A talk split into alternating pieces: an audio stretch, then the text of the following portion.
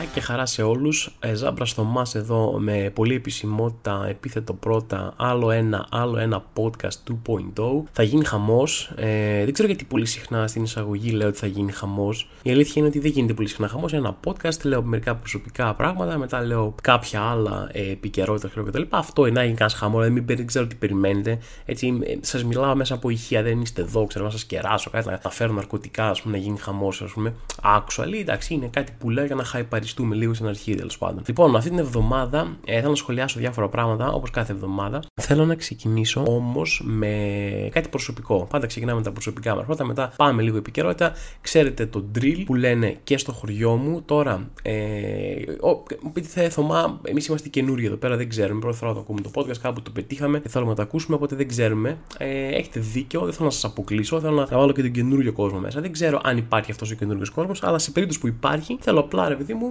να τους έχω και αυτούς μέσα. Λοιπόν, παιδιά, είμαι σίγουρος ότι έχετε ακούσει όλοι, ρε παιδί μου, γιατί, ή όχι έχετε ακούσει απλά, αλλά έχετε ζήσει στο πετσί σας την όλη φάση με τη ΔΕΗ και το ρεύμα που έχει ανέβει, ρε παιδί μου, πάρα πολύ σε λογαριασμούς που χρειάστηκε να πληρώσετε μέσα στο καλοκαίρι κτλ. κτλ.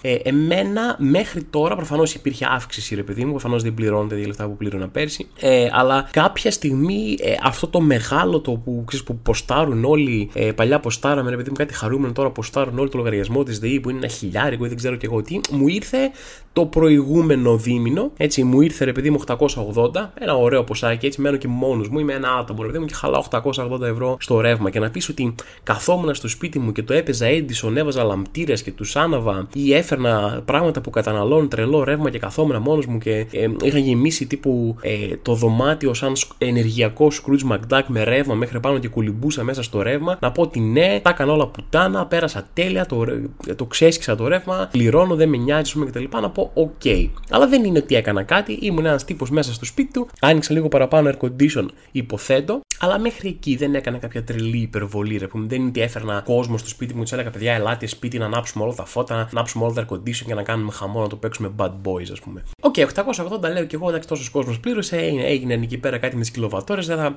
κάνω ότι ξέρω τι συμβαίνει εδώ πέρα, απλά θα το πληρώσω. Το πληρώνω και μετά μου έρχεται ένας λογαριασμός, ε, ο επόμενος λογαριασμός ΔΕΗ, 400 ευρώ. Και είμαι σε φάση, εντάξει, είμαι ένα βήμα πριν από το να τους πω παιδιά, να πάρω τη ΔΕΗ τηλέφωνο και να τους πω παιδιά, ε, ελάτε να σας δώσω τα κλειδιά από το σπίτι, πάρτε τα έτσι όπως είναι, πωλείται όπως είναι επιπλωμένο, μπείτε μέσα, κάνετε ό,τι θέλετε. Δεν μπορώ να δίνω ένα χιλιάρικο, 1200 ευρώ ε, κάθε τέσσερις μήνες για ρεύμα. Ας πούμε, ωραία, δεν, δεν είναι, είναι πέρα από τις δυνάμεις μου, ξέρω εγώ. Δεν ψήνομαι να δουλεύω για να ζήσω το σπίτι μου από ρεύμα, ξέρω εγώ. Δηλαδή, όχι. Και σου λένε είναι ο πόλεμος, είναι η ενεργειακή κρίση και λες, οκ, αλλά πώς με βοηθάει εμένα να πληρώσω αυτό. Τι να κάνω. Είναι λεφτά που δεν μπορώ να βρω. Δηλαδή, άμα ξεκινήσει τώρα ένας δεύτερος πόλεμος κάπου αλλού και πειράσει ξανά το ρεύμα και αντί για 800 ευρώ το δίμηνο, πληρώνω μου ζητάς 5 χιλιάρικα το δίμηνο και μου λέει Είναι ο πόλεμος. Τι να κάνω; Πού να βρω; Δεν είναι ότι δεν καταλαβαίνω. Δεν είναι ότι ε, εγώ εξανίσταμαι για την τιμή του ρεύματος γιατί δεν καταλαβαίνω γιατί έγινε αυτή η αύξηση. Δηλαδή, δεν είναι ότι θα μου εξηγήσει, κοίταξε Θωμά, μπορεί το ρεύμα τώρα να πήγε 10 χιλιάρικα το μήνα, αλλά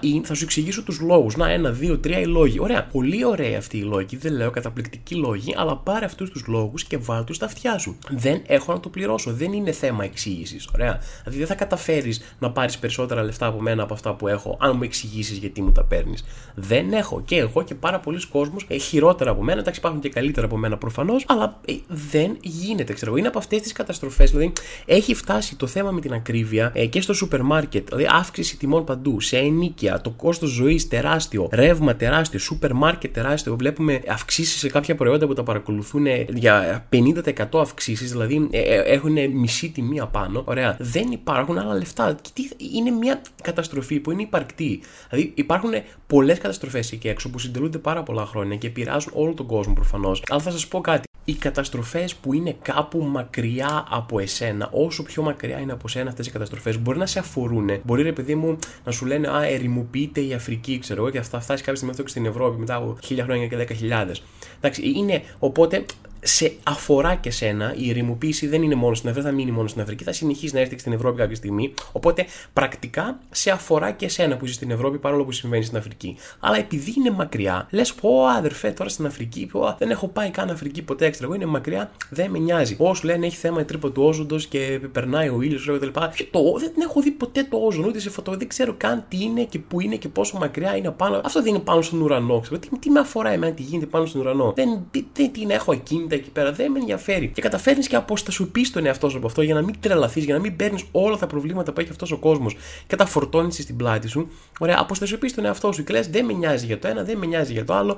Όλα καταστρέφεται το, το περιβάλλον. Λες: Σε 100 χρόνια δεν θα έχουμε νερό. Ναι, OK, okay, σε 100 χρόνια εγώ δεν θα ζω. Ωραία, ακούγεται εγωιστικό, ακούγεται εγωκεντρικό, δεν με νοιάζει. Μεθαύριο μπορεί να κάνεις παιδιά να κόψουν το λαιμό τους. Εγώ είχα νερό, αυτά δεν έχουν. Ας ασχοληθούν αυτοί με αυτό. Μα εσύ το κατέστρεψες όμως το νερό τώρα και γι' αυτό δεν έχουν τα παιδιά σου. Ε, ωραία, θα έχω πεθάνει. Δεν θα μπορεί κανένας να έρθει να μου ζητήσει κανένα λόγο για τίποτα. Τι να κάνουμε τώρα, θα έρχονται στον τάφο με τα παιδιά μου και θα μου λένε γιατί μπαμπά δεν μας άφησες νερό. Ε, παιδιά δεν ξέρω τώρα. Εγώ είχα έκοψε τα πλαστικά καλαμάκια. Ε, τι άλλο να κάνω, τι θέλετε από μένα, έχω πεθάνει, είμαι νεκρός ρε παιδί μου. Οπότε αυτά τα προβλήματα αποστασιοποίηση είναι μακρινά. Αλλά το πρόβλημα των τιμών, έτσι, το πρόβλημα της ακρίβειας της ζωής και το πρόβλημα της συρρήκνωσης των μισθών και της συρρήκνωση της ε, εργασιμότητας, δεν ξέρω ποιο είναι το αντίθετο της ανεργίας, εν πάση περιπτώσει, αυτό καταλάβατε, έχει εξαφανιστεί. Ωραία, και είναι ένα πρόβλημα που δημιουργείται στο πολύ σήμερα, στο πολύ κοντινό σου. Δηλαδή, ο κόσμος δεν έχει πλέον άλλα λεφτά να πληρώσει για να επιβιώνει. Δεν μιλάω για τις πολυτέλειες τύπου που αγόρασε με τηλεόραση με 600 ευρώ και ήθελα να πάρω μία με χίλια ή το καλοκαίρι πήγα 5 μέρες διακοπές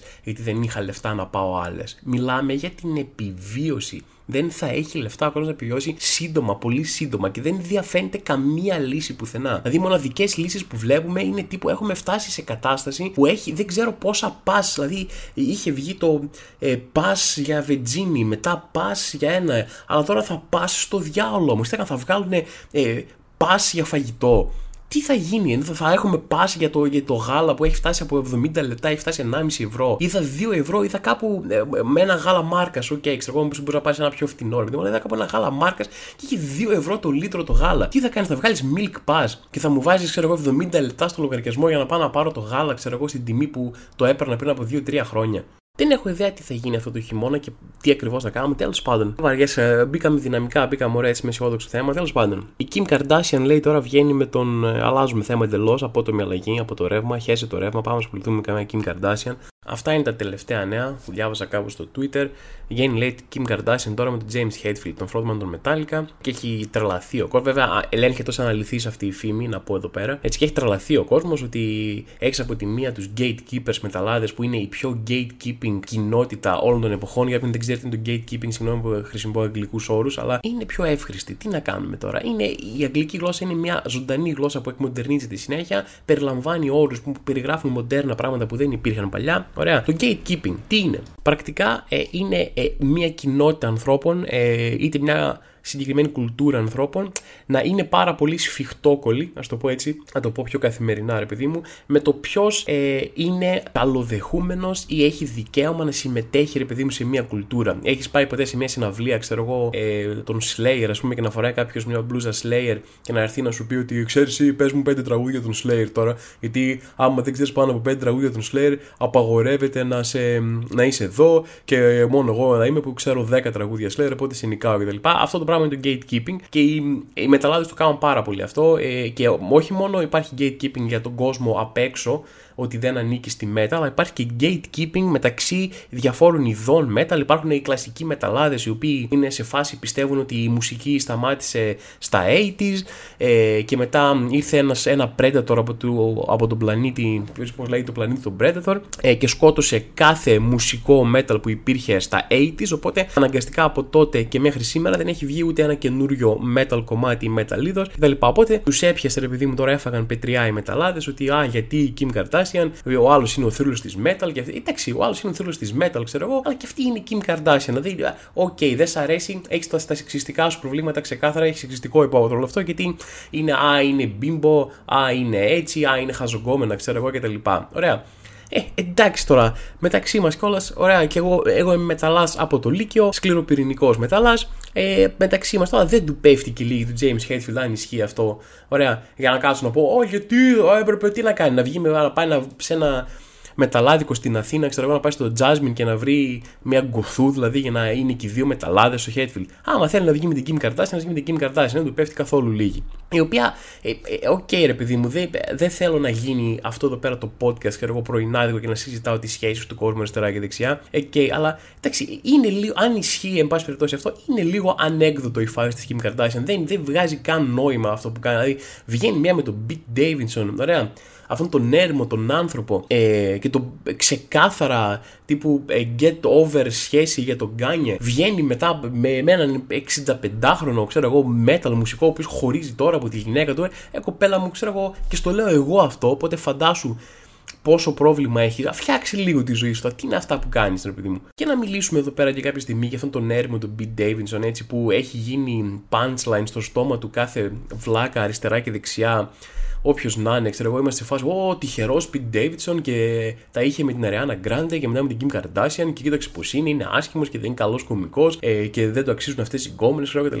Δηλαδή, ε, είχε δύο ε, πολύ δημόσιες απανωτές και ο άνθρωπος είναι πολύ νέος, είναι μικρότερος από μένα. Ξέρω, είναι ένας πολύ νέος τύπος, ρε παιδί μου. Είναι κάπως επιτυχημένος, αλλά όχι απίστευτα. Δηλαδή το μέγεθός του δεν συγκρίνεται καθόλου ούτε με την Ariana Grande και προφανώς ούτε με την Kim Kardashian. Εντάξει. Και πέρασε δύο απανωτές απίστευτα δημόσιες σχέσεις, όπου αυτός ήταν ξεκάθαρα κολλημένος. Να μου πεις τώρα αυτός, όποια βγαίνει, ερωτεύεται, ρε παιδί μου, OK, okay, ξέρω εγώ μπορεί να είναι μεγάλη καρδιά ο άνθρωπος, αλλά αυτός ήταν ξεκάθαρα ερωτευμένος και με τις δύο πάρα πολύ και φάνηκε από τον τρόπο που πήγε η σχέση και κυρίως από τον τρόπο που τελείωσε ε, ότι τον ψιλοχρησιμοποίησαν η κάθε μία για το δικό της συναισθηματικό λόγο, ρε παιδί μου, ή εμπορικό λόγο, δεν ξέρω και εγώ τι και μετά τον παράτησαν. Έτσι, και ο τύπος πρέπει να είναι συντετριμένος, δηλαδή είναι όλοι σε φάση. Ο, ο Πιν Ντέβιτσον είναι τυχερός γιατί δεν θα, ε, δεν θα έπρεπε ποτέ να έχει σχέση με αυτές τις γυναίκες, να κάνει σεξ με αυτές τις γυναίκες κτλ. Όχι, δεν είναι καθόλου τυχερός. Δηλαδή πραγματικά ε, τον λυπάται η ψυχή. Πραγματικά θέλω να τον βρω στο δρόμο, να τον δώσω ένα πατ, πατ στην πλάτη. Δεν ξέρω αν πήρατε χαμπάρι όταν τον χώρισε ε, η Αριάννα Γκράντε που πρακτικά βγήκε και είπε ότι ήταν μαζί της για να ξεπεράσει τον άλλον ε, και δεν την πολύ ένοιαζε και ήταν μια βλακεία και ευτυχώς συνήλθε ξέρω και τα λοιπά και έβγαινε και έλεγε ξέρω τέτοια πράγματα για, τον, για αυτόν τον τύπο. Φαντάσου τώρα να είσαι η Αριάννα Γκράντε, να έχεις ε, όλο αυτό το fan base που έχεις να σε λατρεύουν όλοι και να βγαίνεις να λες: Πω, ένας βλάκας ήταν, ξέρω εγώ, λοιπά και να γίνει. Δηλαδή, αυτά είναι πράγματα που οποιοδήποτε να τα ακούσεις, εσύ δηλαδή που είσαι στο, είσαι στο HR σε μια εταιρεία, ξέρω εγώ, και τα φτιάχνεις με μια τύψα από το λογιστήριο, έτσι και άμα το συζητάνε μέσα στην εταιρεία, ξέρω εγώ, νιώθεις χάλια. Φαντάσου τώρα εκατομμύρια κόσμος να ακούει ότι ε, η πρώην σου, με την οποία εσύ ήσουν ξεκάθαρα κολλημένος, βγαίνει και λέει ότι Α, θα πιο αυτός ο βλάκας, ξέρω στα αρχίδια μου έτσι λίγο να περάσει η ώρα, ξέρω εγώ κτλ. Δεν ξέρω τι έπαθε, ευτυχώς συνήλθα. Δηλαδή, δεν, όχι, δεν είναι καθόλου τυχερός ο Πιν Davidson. Τώρα ακούω, λέει, θέλει να αφοσιωθεί στην καριέρα του, λέει, κόβει τις σχέσεις. Ε, Προφανώς και τι κόβει. Και εγώ θα τις έκοβα μετά, αν είχα φάει τόσες απανοτές φαλιάρες, ξέρω εγώ. Και έτσι κι αλλιώς το τερμάτισε το dating game. Δηλαδή, τι να κάνει τώρα, να γυρίσει, να ανακαλύψει μια μηχανή στον χρόνο, να γυρίσει πίσω όταν η Μόνικα Μπελούτσι ήταν 30 χρονών για να φτιάξει με τη Μόνικα Μπελούτσι, ξέρω εγώ. Α τερματίστηκε, ας το πιτ, κάνει κανένα ταινία, κάνει κανένα τέτοιο, παίρνα λίγο καλά, βγαίνει με κανένα φίλο, ζήσει λίγο σύγκλο. Αν και επειδή σε έχω καταλάβει, ξέρω σε δύο μήνες κάποιος κάποια θα βρεθεί που θα θέλει να γεμίσει κάποια τρύπα στη ζωή της, θα σε χώσει εκεί, θα ρωτευτεί εσύ πάλι, είσαι, είσαι και βλάκας. να σε κάνω, φίλε, άμα δεν με πέρασε ένα τηλέφωνο, πας και κάνεις ό,τι να είναι. Ένα τηλεφωνάκι στο θωμά, θα στα εξηγήσω, θα γλιτώσεις από πολύ κόπο. Αυτή την εβδομάδα στο Twitter Watch ε, που λέτε έγινε, ένα, έγινε κάπως viral, ρε παιδί μου, σε συγκεκριμένο κύκλο έτσι για να μιλάμε και ό,τι θέλουμε, έγινε viral ένα tweet ε, για κάποιον ότι παιδιά, για πείτε εδώ πέρα πόσοι από εσάς αγοράσετε αυτοκίνητο μόνοι σας και εδώ στα αγόρασε ο μπαμπά ή η μαμά, ξέρω εγώ, με λοιπά. Ξέρεις αυτό το όλο το ενοχοποιημένο να σου έχει λεφτά ο πατέρας σου ή η μάνα σου και να σου αγοράζουν πράγματα για κάποιο λόγο που ποτέ δεν το κατάλαβα. Είναι αυτό το φτωχός πλην τίμιος φάση. Ε, έχω πει πολλές φορές ότι μακάρι, μακάρι δηλαδή, μα το Θεό, μακάρι να έχει λεφτά ο πατέρας μου ο οποίος δεν έχει. Μακάρι να έχει λεφτά, μου έχει αγοράσει αυτοκίνητο, ξέρω εγώ, δεν θυμάμαι, μου έχει αγοράσει παιχνίδι αυτοκίνητο, σίγουρα όχι κανονικό. Δεν είχε ο άνθρωπος λεφτά. Μακάρι να είχε και να μου αγόραζε τα πάντα. Και να μου έλεγαν όλοι «Ε, με τα λεφτά του μπαμπά. Και τους έλεγα ναι, με τα λεφτά του μπαμπά. Κάτσε εκεί στη φτώχεια σου που σε έχουν προπαγανδίσει ότι και καλά ισοδυναμεί με τιμιότητα ή η ηθική ή δεν ξέρω και εγώ τι. Ναι, με τα λεφτά του μπαμπά δεν έχω δουλέψει ούτε μία στιγμή. Κάτσε δούλευε κορόιδο 30 ώρες να πληρώνεις δόση το αυτοκίνητό σου. Εμένα είναι τζάμπα. Τζάμπα γύρισα μία μέρα σπίτι, έγραψα 16 στα γαλλικά στο σχολείο και μου πήραν αυτοκίνητο. Άντι, γεια. Πάση περιπτώσει, όλη αυτή η ενοχοποίηση, ρε παιδί μου, το να σου χωράζει ο πατέρας σου Μετά ήταν όχι, όχι, ε, από κάτω ο κόσμος ε, προσπαθούσε να κάνει να δείξει τον εαυτό του, ρε παιδί μου. Όχι, όχι, εγώ δούλευα σκληρά, ήθελα να φορτώσω τους γονείς μου. Ε, δούλευα από τα 18 και ξέρω εγώ στα 22 πήρα αυτοκίνητο και το πλήρωνα μόνος μου και είμαι γαμάτος και φτιάχνω ρήμε από ατσάλι και πιο εγώ και ποιος άλλος στον κόσμο. Και λες, ε, ρε φίλε, έλε τώρα με αυτή, με αυτή την ιστορία, ε, πραγματικά δεν αντέχω, ξέρω εγώ. Αυτό το πράγμα, ε, και εγώ, παιδιά, ε, να σας πω την αλήθεια, δεν ήθελα να φορτώσω τους γονείς μου. Γι' αυτό ε, από τα 12 έπιασα δουλειά ε, σε ένα εργοστάσιο που ε, δουλεύαμε μέταλλα, δούλευα πάρα πολύ μέταλλο, έφτιαχνα ξέρεις τη βάση κάτω για πλοία και τέτοια ρε παιδί μου, σφυρλατούσα όλη μέρα, μέχρι τα 13 έσωζα όλους μου τους μισθούς από το σφυροκόπημα, από τη λαμαρίνα, από τον τόρνο, Ωραία, κάθε ευρώ που έβγαλα και πήγα και αγόρασα ένα αυτοκίνητο. Στα 18 λέω στους γονείς μου, λοιπόν, παιδιά, ε, αυτά εδώ πέρα, σε αυτό το σακί έχω βάλει μέσα όλα τα λεφτά που έχετε εξοδέψει για μένα, για τη διατροφή μου, για την ανατροφή μου, όλα. Θα ξεχρεώνω ρε καριόλια, γιατί εγώ δεν θέλω να γίνω με βάρος στους γονείς μου. Πάρτε τα λεφτά, άντε γεια, δεν σας χρωστάω τίποτα. Και σηκώθηκα και έφυγα. Την τρίτη βάρδια στο εργοστάσιο ε, με τα μέταλλα. Και ήμουν ευχαριστημένος. Στα 19-20 μου δώσαν σύνταξη, ρε παιδί μου, τελείωσα, δεν φόρτωσα τους γονείς μου ποτέ, είμαι ήρωας, θέλω ένα Νόμπελ, θέλω να έρθει κάποιος να μου δώσει ε, ένα βραβείο σε σχήμα σταγόνα υδρότα για τον τίμο υδρότα που έριξα και δεν χρειάστηκα ποτέ τους γονείς μου. Να σου πω γιατί δεν αγόρασα ποτέ δικό μου αυτοκίνητο και έπρεπε να μου αγοράσουν οι γονείς μου ένα αυτοκίνητο, ε, μιλώντας για τη γενιά μου συγκεκριμένα για μένα, προσωπικό παράδειγμα. Θα σου πω αμέσως γιατί ο πατέρας μου και στη γενιά του πατέρα μου δεν χρειαζόταν καν να τελειώσουν κάποιο πανεπιστήμιο. Πήγαιναν, έπαιρναν μια δουλειά στο δημόσιο, έπαιρναν 3 χιλιάρικα το μήνα για να μην κάνουν απολύτως τίποτα. Μπορούσαν να πάνε να πάρουν 5 εκατομμύρια δάνειο να χτίσουν ό,τι θέλουν και να χρεωθούν μετά μια ζωή, ρε παιδί μου, όλοι κλπ. Εγώ στη, στη φάση που ζω, στην εποχή που ζω, ωραία, ο βασικός μισθός είναι 700 ευρώ. Ωραία, ο, ο βασικός μισθός είναι 700 ε, μία δόση για αυτοκίνητο είναι 300, το ρεύμα μου είναι 10.000 ε, ευρώ το χρόνο, τα ενίκια είναι 600, δηλαδή δεν φτάνουν, είμαι κάθε μήνα πλην 600 ευρώ το μήνα.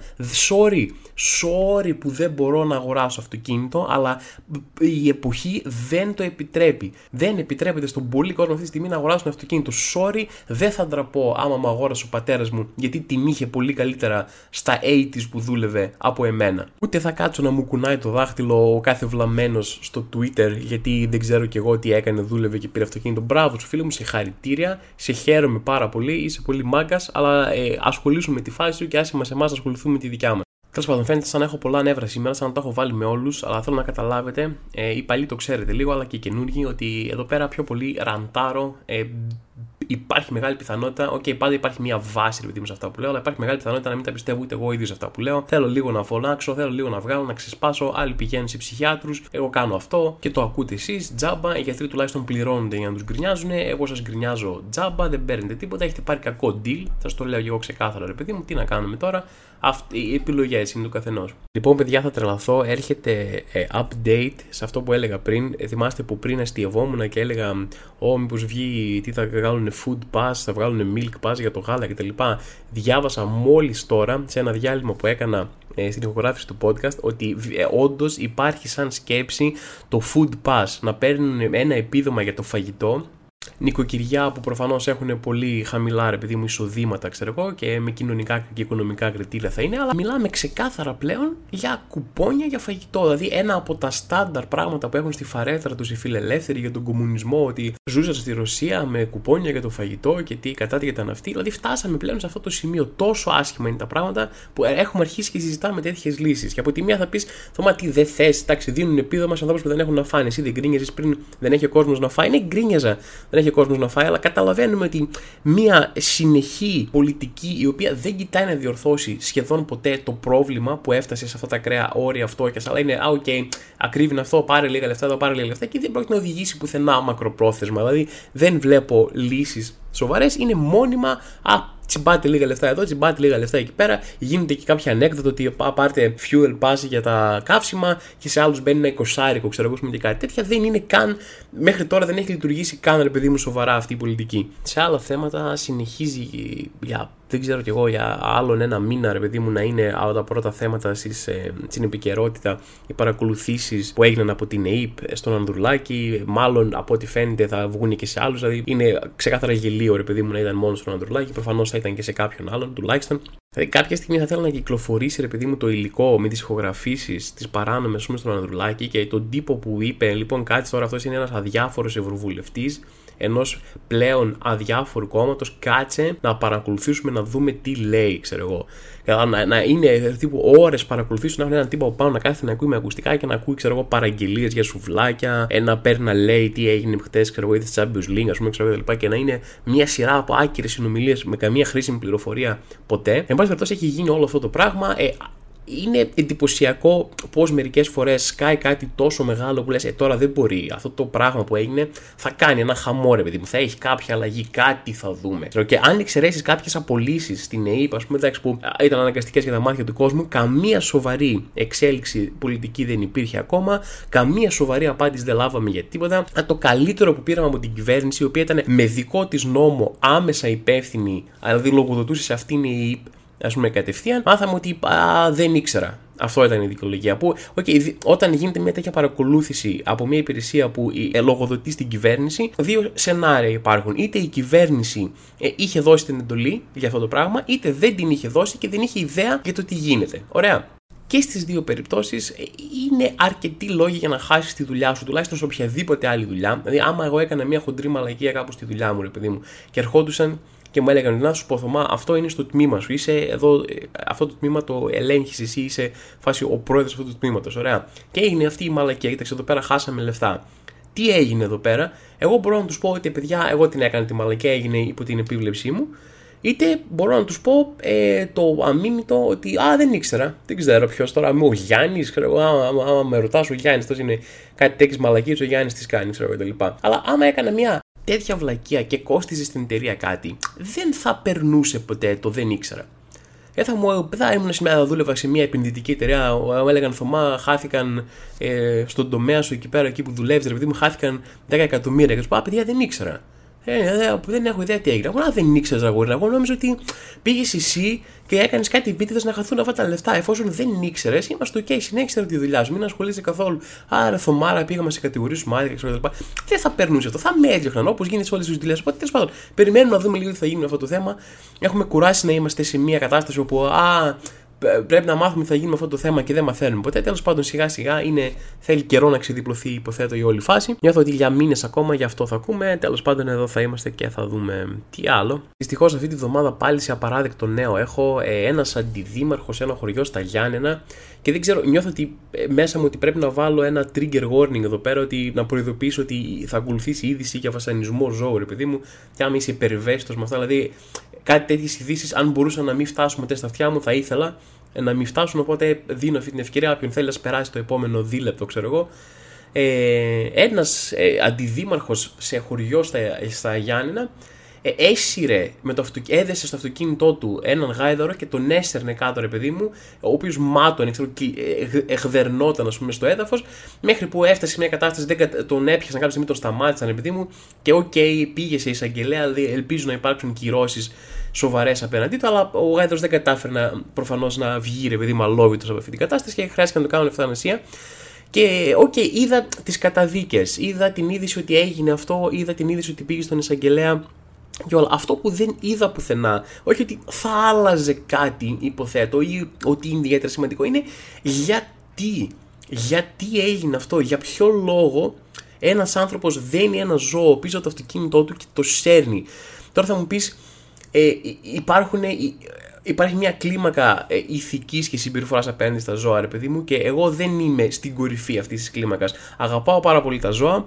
Ε, σίγουρα αποφεύγω και είμαι full κατά και είμαι full υπέρ των κυρώσεων για βασανισμούς για εκμετάλλευση, για κακομεταχείριση και όλα, αλλά συνεχίζω και τρώω κρέας. Ε, συνεχίζω ίσως και χρησιμοποιώ, ενώ να, να μην με ενδιαφέρει αρκετά ώστε να αποβάλω όλα τα προϊόντα από τη ζωή μου τα οποία χρησιμοποιούν ε, είτε ε, ζωικές ουσίες είτε ακόμα και κακομεταχείριση σε ζώα για τεστ ας πούμε κτλ.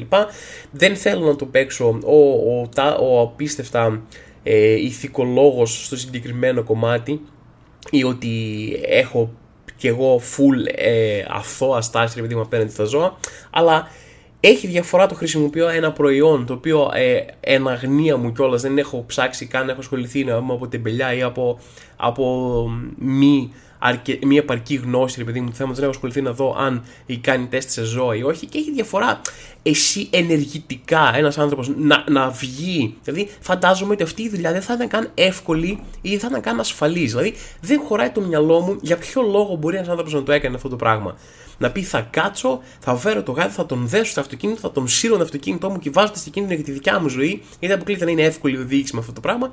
Θε, α, α, αδιανόητο, δεν μπορώ να καταλάβω για ποιο λόγο να γίνει αυτό το πράγμα. Τέλος πάντων, υποθέτω πλέον ζούμε, επειδή μου, σε μια δυστοπία. Ξέρω εγώ, δεν είναι έτσι. Απλά ο κόσμος είναι κακός αυτή τη στιγμή. Απλά ο κόσμος είναι κακός. Γίνονται μόνο άσχημα πράγματα ε, και γίνονται μόνο κακά πράγματα. Δηλαδή, ε, πραγματικά είναι η κατάλληλη εποχή να κοροϊδέψεις οποιονδήποτε για το οτιδήποτε. Δεν υπάρχει κάτι που μπορεί να σκεφτεί ένα ανθρώπινο μυαλό αυτή τη στιγμή, να το πει σε κάποιον άλλον και άλλος να πει: Όχι, ρε, αποκλείται να γίνει αυτό. Δηλαδή, άμα σου πω ότι άνοιξαν στο Σύνταγμα οι πύλες της κολάσεως και βγήκαν από μέσα κένταυροι και μηνόταυροι και άρχισαν να σκοτώνουν κόσμο, θα μου πεις πω σοβαρά μιλάς, πω πάω να δω Twitter να δω τι έγινε, ξέρω εγώ. Δεν θα καθίσεις καν να το αμφισβητήσεις. Αν σου πω, ε, έβγαλε νόμο η κυβέρνηση κάθε μέρα 4 ώρα θα έρθει κάποιος στο σπίτι σου και θα σε πλακώνει στο ξύλο, ρε παιδί μου, για 45 λεπτά. Ε, και γιατί θα γίνει αυτό, θα μου πεις, ε, είναι ξέρω, η ενεργειακή κρίση, ο πόλεμος στην Ουκρανία. Τώρα που κολλάνε αυτά δεν ξέρω, αλλά αυτή είναι η δικαιολογία για τα πάντα πλέον. Ε, οπότε ναι, θα είναι αυτό. Θα πεις, ε, OK, okay, τι να κάνουμε τώρα, άμα είναι για την ενεργειακή κρίση, πρέπει να κάνουμε λίγο υπομονή, δύσκολες εποχές κτλ.